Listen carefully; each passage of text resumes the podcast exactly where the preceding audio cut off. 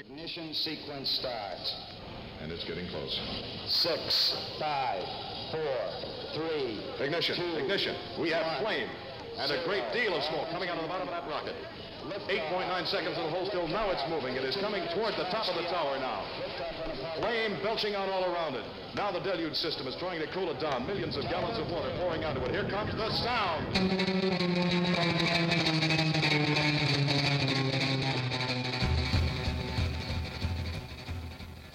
Hello, and welcome to Unfrozen. I am Dan Safarik. And I'm Greg Lindsay, and space is the place on today's episode. We're delighted to have a pair, not of architects, our usual fare, but of a pair of veteran space writers.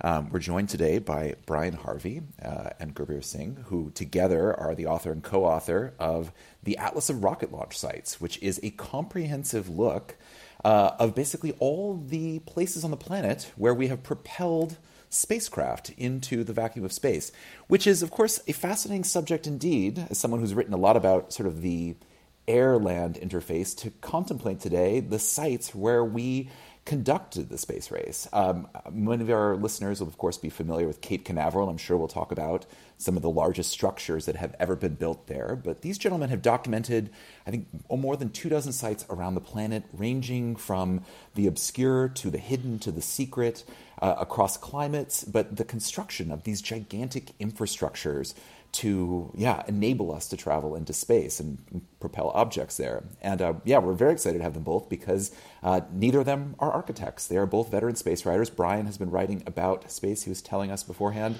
since he was a child in the, ni- in, in the 1960s and 70s he's written for multiple magazines and multiple books and Gurbir Singh has also written several books uh, about the Indian space program uh, Yuri Gagarin and others and so it's great to have you both on today gentlemen thanks for joining us Thank you.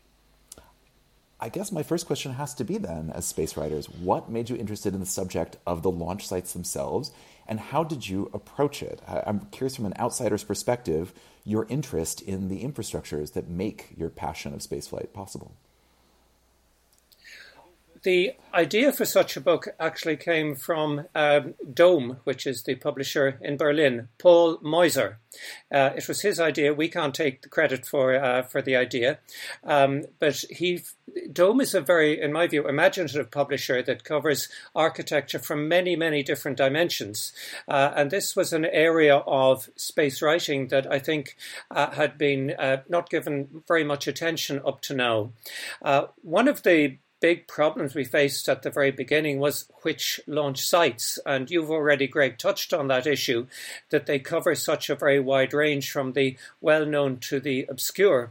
Um, there are essentially about 30 or so active launch sites on this planet. But we also wanted to cover some of the historical ones, uh, which are which uh, are, are no longer in use because they are so very important. Uh, and yet there are many, many commercial ones coming down the tracks in many other uh, countries, uh, which we were not essentially able to include, but from which uh, some of which you're going to hear a lot more from in the future, but others may, by contrast, sink into obscurity. And if I can just add, um, um, although my name is on the cover, my contribution was really minimal. So, um, and the other two people whose name are, are also um, very important in this, uh, uh, this, as you said earlier, quite a big and heavy book, uh, are Paul Meuser, the editor. He came up with the original idea for the book. Um, and it, when he came up with the idea, it's one of those ideas I thought, hmm, how come we've never heard of it before? Nobody else actually tackle that subject. And of course, timing wise, you know, we've seen the increasing uh, in recent years uh, of the development of spaceports around the world. So it's quite timely. So, in addition to Paul, there was a, uh, somebody else, a lady called Katrin Shosensky, and she's the professional cartographer and responsible for really some of the sublime mapping that you see in the book, which really makes it uh, something quite unique. So, uh, my contribution I wrote about the two sites in India, well, three sites now, the third one is still underway, and we'll talk about some of those sites, but my contribution minimal. Well, thank you for your, your humility, Gurbir. I, I think it's uh, perhaps overstated there, but uh, I do want to delve into this. Um, I guess as a sort of opening point into this, are there what are the commonalities? What are the structures? Are there typologies of spaceports? Um, obviously as you mentioned you know there's classic sites forgotten sites the commercial spaceports that you mentioned virgin and others have, have commissioned these with stark but i'm curious if you could how do you sort of break it down in the book and how do we think about this as yeah as a form of architecture and infrastructure and what are some of the notable aspects? I'm curious if you each have a favorite launch site. I think our listeners are probably familiar with Canaveral. It's building that does not have its own weather system, as we like to say, but like the largest vehicle on Earth, which carries this craft of the shuttles. Do those exist elsewhere? Uh, you know, what is a minimum viable spaceport? I think the, there are essentially two main types of launch site: those that are by the sea, and those that are in inland desert.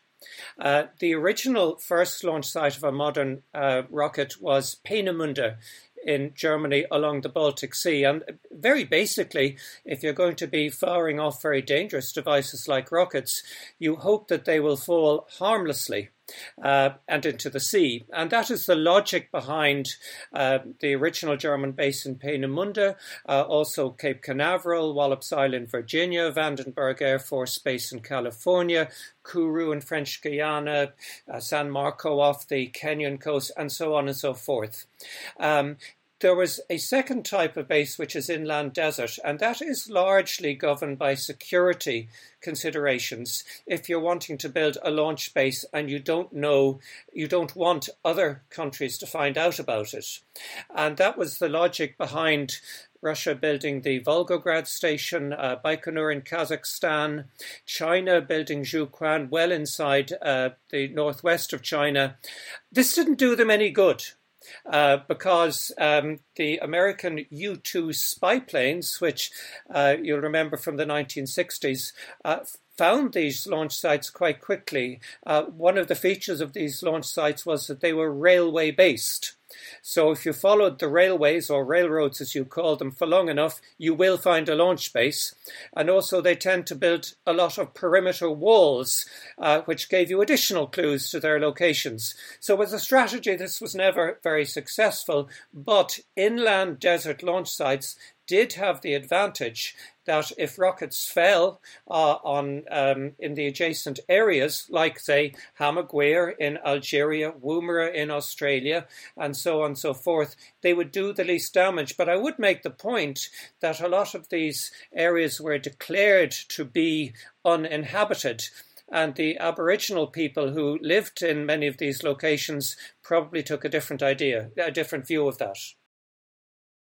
One of the things I wanted to be sure to ask about was um, it's clearly well documented that you know Cape Canaveral, the Kennedy Space Center, is a major tourist center.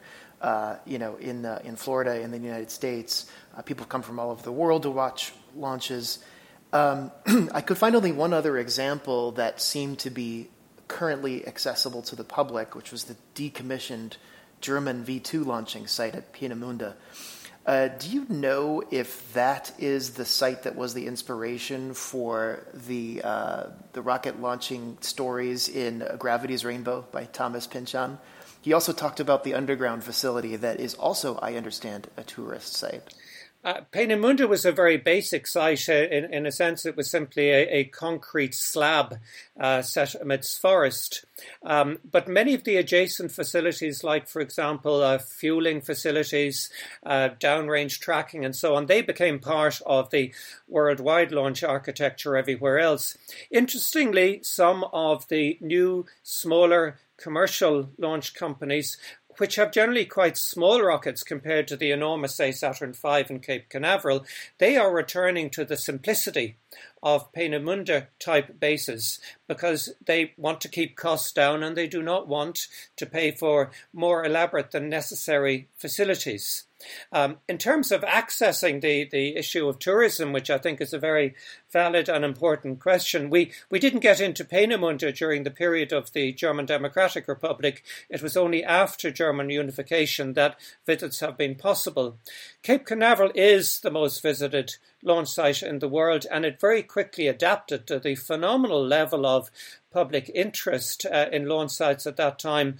Other launch sites, some of them are completely closed, some of them you just can't get into at all, um, and others do not encourage um, tourism an awful lot. Essentially, the people who run them say we're here for the rocket business, we're not here for the tourism business.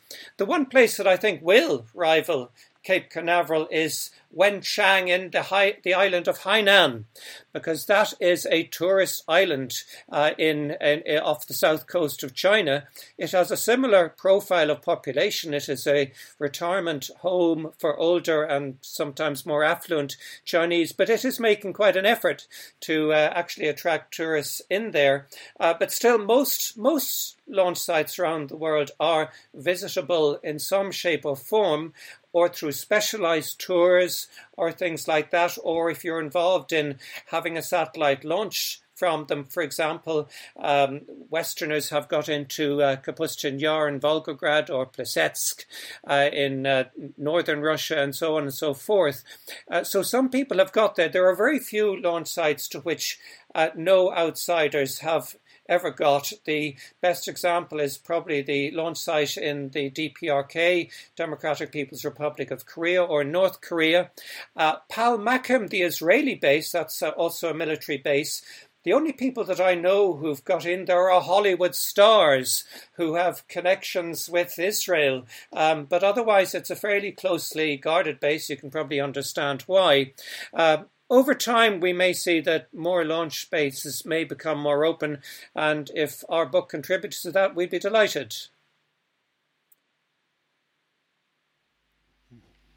If I can add, the um, one of the um, resources that opened up in the Indian space programs uh, facilities at Sriharikota, which is the primary launch site, uh, all the orbital launches ever undertaken by India have taken place from Sriharikota.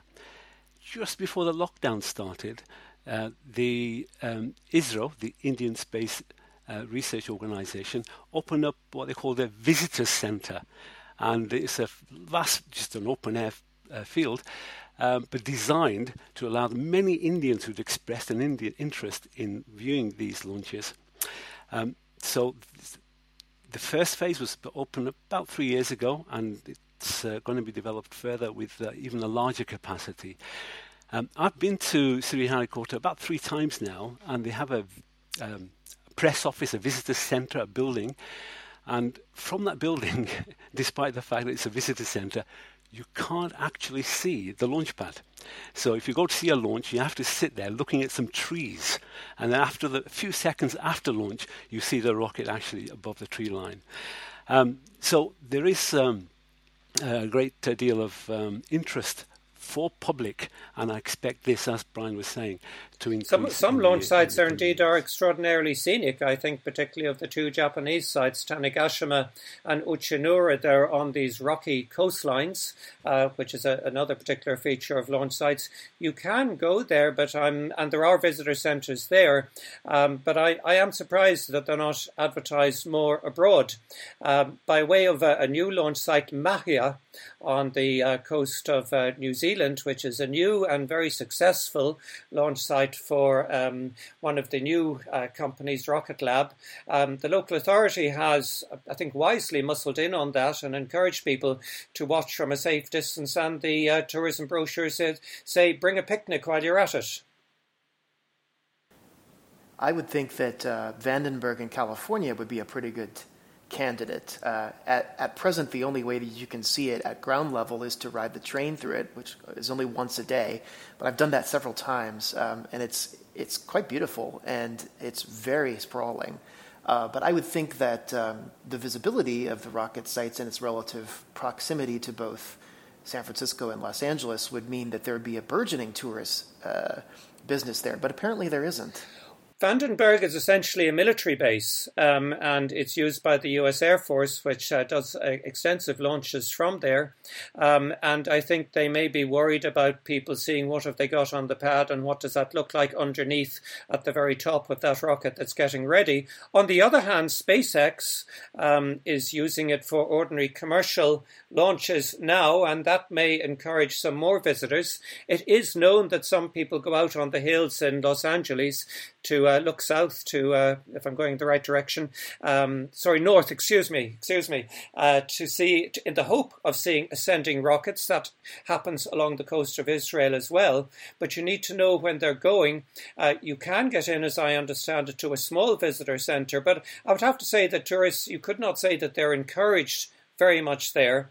Um, but hopefully, and, and the reason for that is because it's essentially a military base owned by the military, and they probably take the view that they're not in the tourism business. So the explanation is a rather banal one rather than a rather than a sinister one. But if I were in the tourism business there, I would enc- I would encourage some development there. Well, speaking of commercial aspect of space, I would love to dwell upon Vandenberg for a moment because I've actually had an opportunity to write about it. Um, Vandenberg is sort of seen as an essential, you know, economic development component of the central coast of California. The, I, the Governor Newsom is going to keep open the nuclear reactor. I forget the name of it there. That is a major job site. But there was some planning done to think about how they could embrace the space economy and the private operators operating it. Vandenberg Space Force Base, I should note. They've changed the signs. It's very fun. Um, but yeah, if you could talk a bit about that, gentlemen, because uh, I think Vandenberg is interesting. I think most people don't know that actually there's more launches at Vandenberg than at yes. Canaveral, if that's still true. And um, and yeah, what is the typologies of private space versus that public space? So you mentioned this that they want to go back to more stripped down facilities. I'm curious if you could talk a bit about this sort of what I hear sometimes referred to as new space, you know, that moving beyond the state. Um, are there notable differences in terms of facilities, architecture? I mean, is it is it more bare bones than classic '60s modernism at Canaveral, or what does it look like to see the hybrid of the military facilities and then the new commercial areas that they're putting in within the footprint of the base? You're, you're right on, on both those points. Uh, a lot of the new sites are much more bare bones as you described them because the rockets are smaller and they want to keep their costs down. But look at another place, which is Wallops Island, Virginia, which almost closed at one stage. Um, but the local authority, the state authority, and local interests have worked hard to try get uh, companies back there like Northrop Grumman. They've been successful with that, and it is re- effectively reopened um, as a launch base. Um, so that um, you, you do see these hybrid models, uh, as you're suggesting there. You're exactly right. The biggest private commercial launch base being in construction at this very moment is Wenchang on Hainan again. Uh, you have, if you like to call it that, the state launch base, which has uh, is the home to the very large Long March 5, Long March 8, Long March 7, and 7A, and so on. But from last year, construction has begun there of uh, four uh, new launch pads for commercial Chinese launchers, private launchers. Um, and that is taking place, as things do in China, at a very, very rapid pace at the moment. And Chinese companies are also involved in building a seven pad launch site in Djibouti. Uh, in Eastern Africa. Uh, so these are some of the uh, growth areas. Uh, plus, you also have companies that are trying to launch um, small satellites from um, aircraft, uh, which goes back many, many years to uh, Pegasus and the Lockheed Intel 10, 11 in the United States way back. And that gives you an additional flexibility because all you need is a, is a very long aircraft airport type runway to do that. So I think when you're looking at the, what's called new space, you're looking at many, many different models, and we will hear a lot more about this in the future. One of the things I was um, uh, impressed to learn from your piece on Vandenberg, Brian, was that enormous um, investment that took place there uh, during the uh, late 70s and early 80s. After the space shuttle had started, the idea was to make use of the space shuttle in a much more commercial setting and have um, astronauts uh, using the space shuttle from around the world on a commercial basis. And to facilitate that, uh, in addition to uh, Cape Canaveral, the Vandenberg site was used, um, was designed to have launch facilities for the space shuttle, as well as the mating demating facility. If you recall, the early days of space shuttle, it was transported from one part of the country to another on the back of a 747. That whole infrastructure was required, and the intention was that um, um, Vandenberg would be used as part of that facility. Following the Challenger uh, accident in 1986, all of that went out the window.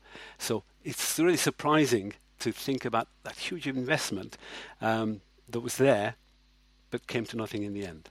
But you also make another good point there, Greg, which is I think our perception of the busiest launch spaces is not necessarily the reality, um, because the busiest US base is Vandenberg, as you've just pointed out, but that's not probably the popular perception.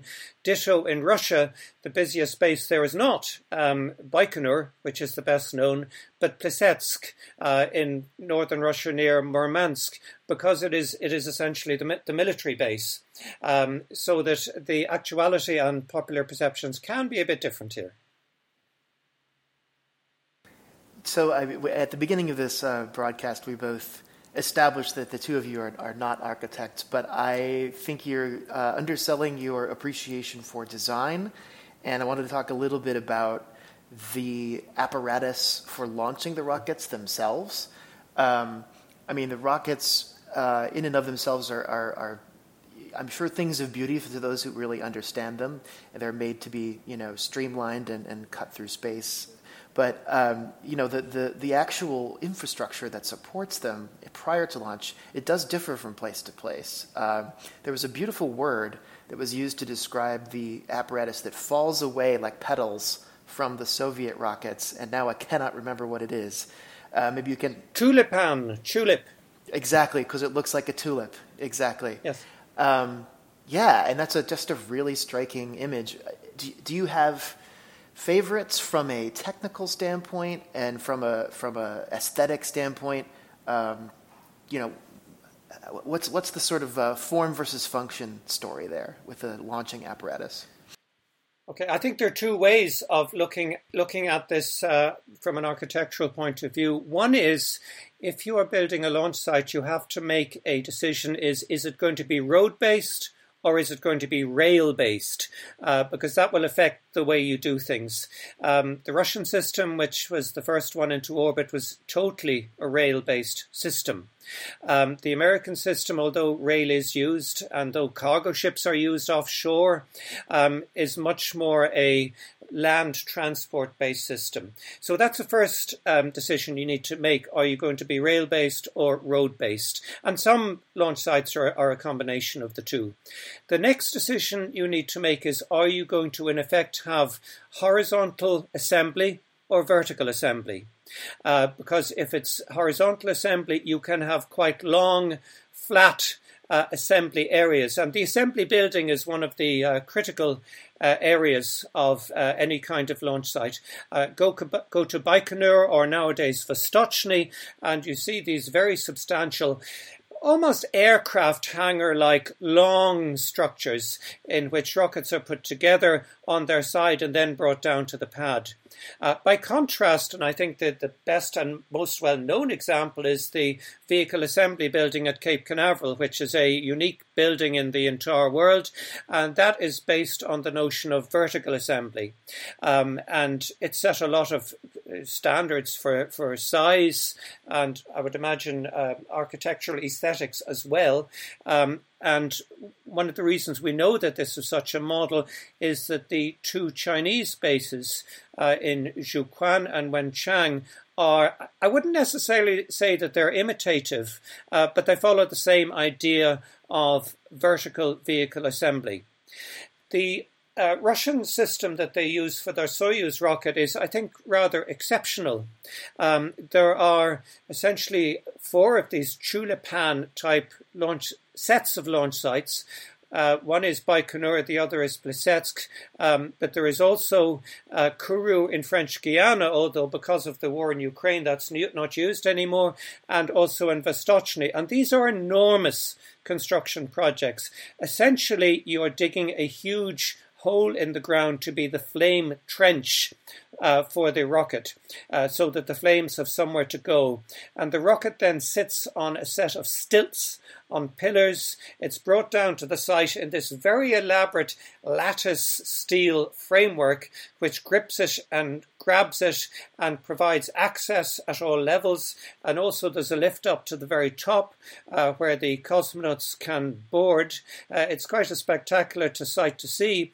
But the most remarkable thing is that for all its sophistication, and there are very complex sets of interlocking uh, steel clasps and devices to be able to inspect the rocket from underneath, it takes off in this way. When the amount of thrust exceeds the weight of the clasps holding it back, the clasps swing back like that and let it go, and it's just pure gravity. It, it is the most simple and at the same time complex systems ever devised. And no one has built anything quite like the uh, Tulipan. It's, it's a huge construction project, and indeed, when the Soyuz pad was being built uh, in French Guiana in the early years of this century, it was the biggest construction project on this entire planet at the time. And in an interesting uh, tribute to uh, European health and safety, there was only one broken leg and no fatalities in the course of construction, and the actual construction was carried out by a company that specialized in building children's playgrounds. And the, the development of the um, infrastructure for space launch sites in India uh, was pretty much um, the um, folk uh, developed on the basis of what was happening in Russia. And most of the um, new states that came into space in those days of the Cold War, um, India played a really um, interesting game with both the America on the west and the Russians on the um, in the communist world. And because both sides were interested in pulling India into their political spheres of influence, uh, India Indian politicians played very smart cards and made sure they got benefits from both sides. And, but primarily in the early days, it was Russia. The very first Indian to go into space was um, on, on, a Soyuz, thanks to the Russian um, option of, um, yeah, we'll fly him, no, no charge at all. The very first Indian satellite that went into Earth, uh, Earth orbit was also launched by the Russians. Um, so this, the relationships are much stronger. The um, infrastructure or the design of the infrastructure for launch facilities was very much Russian in those early days as well. The the model that you see of the um, uh, vehicle assembly build, you will also see in smaller form uh, where these tall structures are built to encase rockets. And here, climate is a factor. Uh, one of the issues in French Guiana, for example, is it's a very, very humid climate, and that will rot uh, the outside of rockets unless you encase them uh, fairly, uh, fairly carefully. You also see that kind of structure in a site we haven't yet mentioned, which is the Imam Khomeini launch site, which is in Semnan, way in the high desert uh, of uh, of Iran. Uh, and there you have a similar uh, tall site, and you have um, the I- images of Iran on the outside of the site. So it's it's it can be used for a certain level of logos and advertising at the same time. Uh, but climate is an important factor because launch sites tend to be coastal and sometimes humid, or inland uh, where they can be very hot in summer, but also astonishingly cold in winter.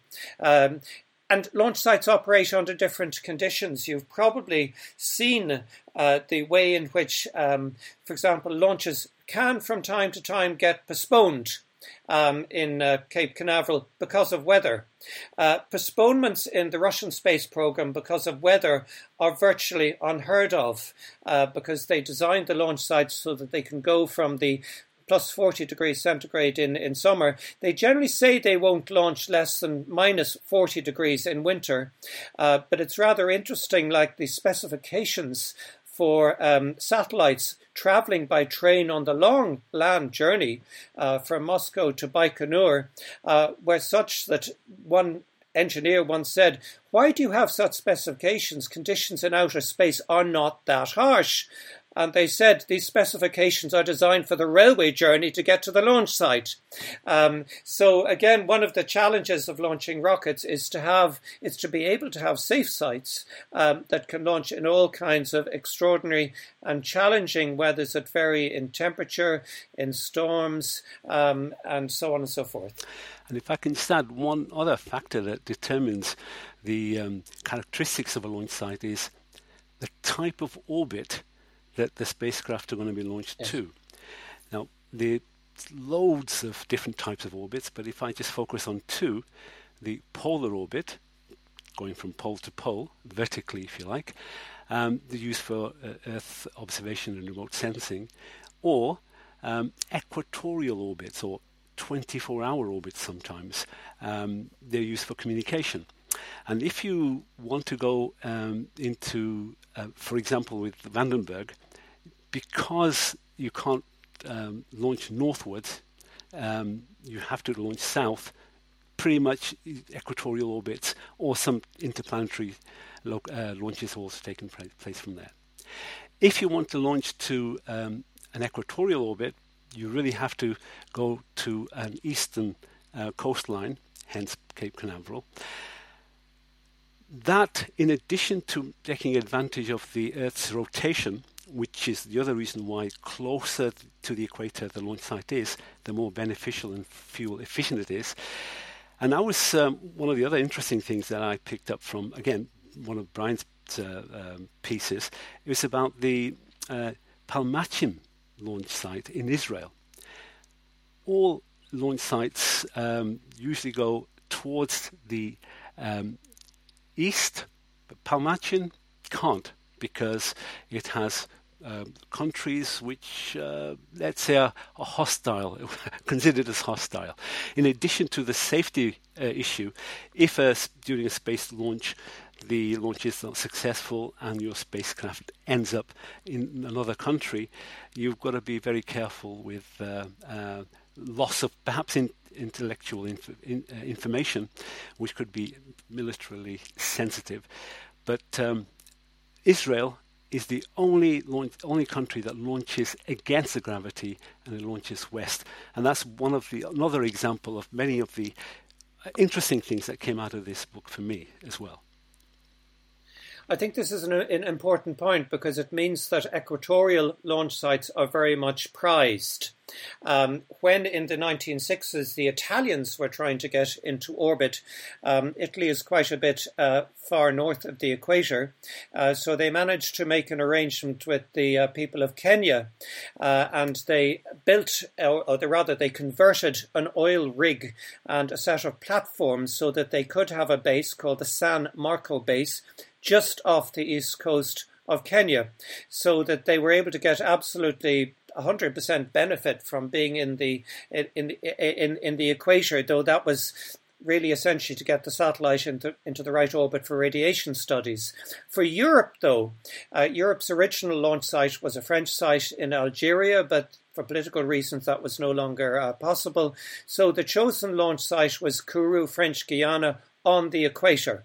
Similarly, just up the coast from that is a launch site which unhappily has not yet seen a successful orbital launch, Alcantara in Brazil. And uh, that likewise has the benefit of an almost uh, equatorial position. Um, in the early years of this century, there was Project Sea Launch, which was a venture uh, between uh, Russia and American companies, again to convert uh, oil platforms and rigs, uh, one of which was made in Scotland, for example, tow it to the middle of the Pacific uh, and use both one as a launch platform, the other as a command and control platform uh, to be able to launch into orbit. And that project was uh, successful for many years. Um, it's not functioning at the moment because the rocket they used, the Zenith, is no longer used. But that was a good example of how you can deal with the issue of launch site geography. The Chinese have since followed that model uh, by building what's called the Long March 11 SL. SL is sea launch. Um, and it can be quite economical compared to building fixed structures to convert substantial um, seaborne structures as launch sites and move them offshore when you need to go into orbit. And that, that may be a trend of which we may see more. So I, I would look ahead, or perhaps maybe not look ahead, given the recent news that Virgin Orbit is effectively laying off 85% of their staff and, and ceasing operations. But uh, more than a decade ago, Spaceport America opened in New Mexico and has launched humans into space, I guess becoming the third state. Um, I'm curious your thoughts on that wave of potential space tourism. That seems like an idea whose time may have come and gone already again. But you know, uh, tying back into some of our conversations about tourism and watching launches, how do we expect these sites might evolve? You mentioned we've talked already about how they are smaller, more bare bones uh, because of private operators. But yeah, will they start to perhaps add other functions of lodges, of hotels. I once had a conversation with Esther Dyson about this, uh, space pioneer, of course, and she pointed out to me that it's easier for wealthy people to go to space than climb Everest because there's no month at base camp required. Like if you're a time poor billionaire, space and cosmonaut wings is in fact a very good use of your. Uh, your tourism dollars. So I, am curious if there's any interesting evolutions in where that goes, um, whether it's the Chinese site in Hainan or, or the spaceport or something else, as, as you know, perhaps these become more boring, less ter- you know, more terrestrial. I guess I should say. Hainan is probably your best example because there are a lot of hotels round about there, uh, and if you see the launches that go from there, um, what what tends to happen is people who know the launch dates and they are announced well enough in advance uh, will book into the will book into the hotels, climb up on the balconies, climb up on the roofs, and you will also see large crowds gathering all along the seashores and so on. So there is there is immense popular enthusiasm and interest in this in doing this kind of thing in all countries. I think uh, most of the countries that have organised uh, space missions have been very much taken aback by the level of, of popular interest and so on. They shouldn't be because, after all, uh, no less than a million people travelled to. I'm coming back to Cape Canaveral now to watch the uh, uh, the moon uh, the moon launch on, of Apollo 11 in 1969. Uh, but that was never organised in the sense that the hotels that sprung up around Cocoa Beach and all around there were were very much following the launch sites or whatever. But Hainan would seem to have the most conscious approach to actually trying to make it a, a tourist destination. But I'm sure there will be others as well. I think the um, um, launch, um, uh, the issue with Virgin uh, Galactic is um, uh, it's a bit surprising, um, but it, I, I think it's more of a hiccup. I remember when Yuri Gagarin came here to Manchester uh, he was speaking here in Manchester about going to Mars and Venus. He was dead serious. Of course, the way things panned out wasn't quite like that. And so it's quite uh, realistic to think that in a few years' time, things will evolve. And I think one of the ways it will evolve is that there will be many more spaceports. And this idea of point to point rocket travel in the same way that we travel from uh, an airport to another airport. The idea of point to point rocket travel has been around for a long time. But I think, as we've seen, with um, especially after uh, Falcon Heavy launch, those two uh, boosters coming down to land, that uh, indicates to me that the technology is now mature for that kind of thing to happen. And in the coming years, uh, we will see not only billionaires going into space, which uh, which is a very very easy option for uh, getting the um, bragging rights that you've been to space, because even though it's been more than 60 years now since Yuri Gagarin, the number of people who've been in space is still well under 700. It's a tiny proportion. So if you want to be part of an exclusive club, don't climb Everest, go up to space. Thinking on the subjects of uh, tourism and another word that we have not yet brought up, but I think we should, uh, which is colonialism. Um, you know, mentioning mentioning all of these places uh, along the equator, uh, sometimes in tropical climes that were, uh, you know, colonies of, of, of European countries, and then the sort of second layer of that, which is the the use of space launch technology and sighting as a sort of proxy for you know Soviet or U.S. technology. There's just so many layers to to unravel there. But I guess the question is, is you know, do you do you feel that the uh, the presence of these space flight centers, these launch pads in some of these uh, colonial spaces, um, are representative of a colonial effort, you know, in space, and are we moving toward a new era of that that isn't so reliant on, you know, the location uh, in a colony on Earth, so to speak? Yeah. I, I think there are two issues here. The first is displacement of indigenous populations, and a certain amount of that has happened. One of our colleagues, uh, Asif Siddiqi in New York University, is, uh, will be publishing a book on this. But a problem is that in building some of these launch sites, the colonial powers didn't have a lot of regard for the people who lived there already. So it became a kind of dirty secret of some launch sites, the level of displacement that did happen. It's difficult to research, it's challenging uh, to research, um, but a certain amount of that has certainly happened, and they have been some of the casualties, and I would have thought avoidable casualties uh, of some of these these um, uh, launch sites. I know, for example, there has been some controversy in Kenya uh, that for all the European presence. What did Kenya ever get out of this? And I think that's a legitimate question. The second area, though, is environmental.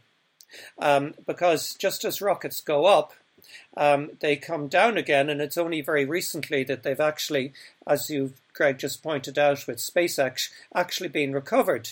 Uh, they used to be simply dropped into the sea or indeed onto land.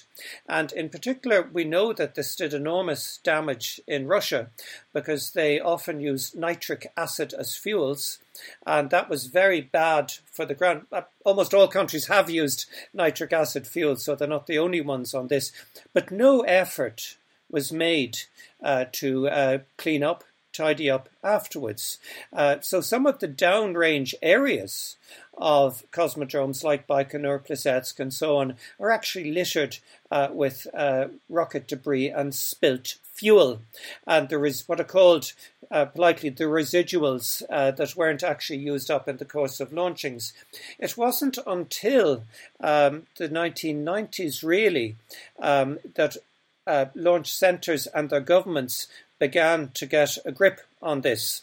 Uh, and nowadays, when you see some launches from Russia, they also make sure you get photographs of the Mil helicopters setting out into pursuit to see where did the wreckage land so that they can quickly retrieve it. Kazakhstan, we know, sued the Russian government for large sums of money for the damage that it did to uh, territory, and it's difficult to say that they're not right in doing so. Um, but this remains a problem. We don't know how much damage fallen rocket stages have done uh, to uh, the oceans uh, beneath. Um, I, I, suspect not a lot of good in some cases. So this remains, I think, one of the downstream unfinished businesses that do need to be addressed around rocket launch sites. And I know Gurbir has some things to say about the Indian experience here.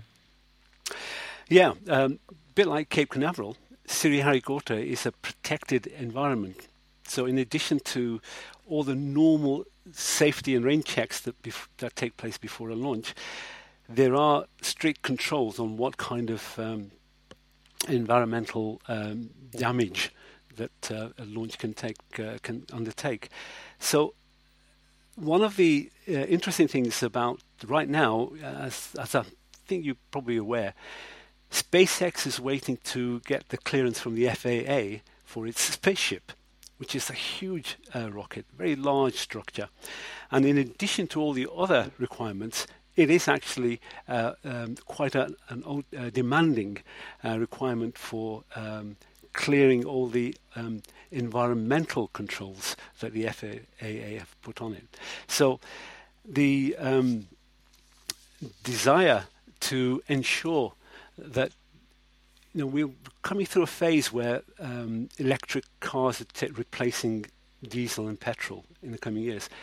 And with regards to increasing frequency of rocket launches, the same kind of concerns about pollution of the atmosphere from this increasing number of launches will also bring in, I'm sure, greater regulation, not just uh, in Europe and America, but I'm sure increasingly around the world because there are now many countries which, uh, as a result of the decreasing costs of launching satellites, uh, the number of launch sites uh, and uh, launch uh, countries that can now engage in this kind of activity is increasing as well.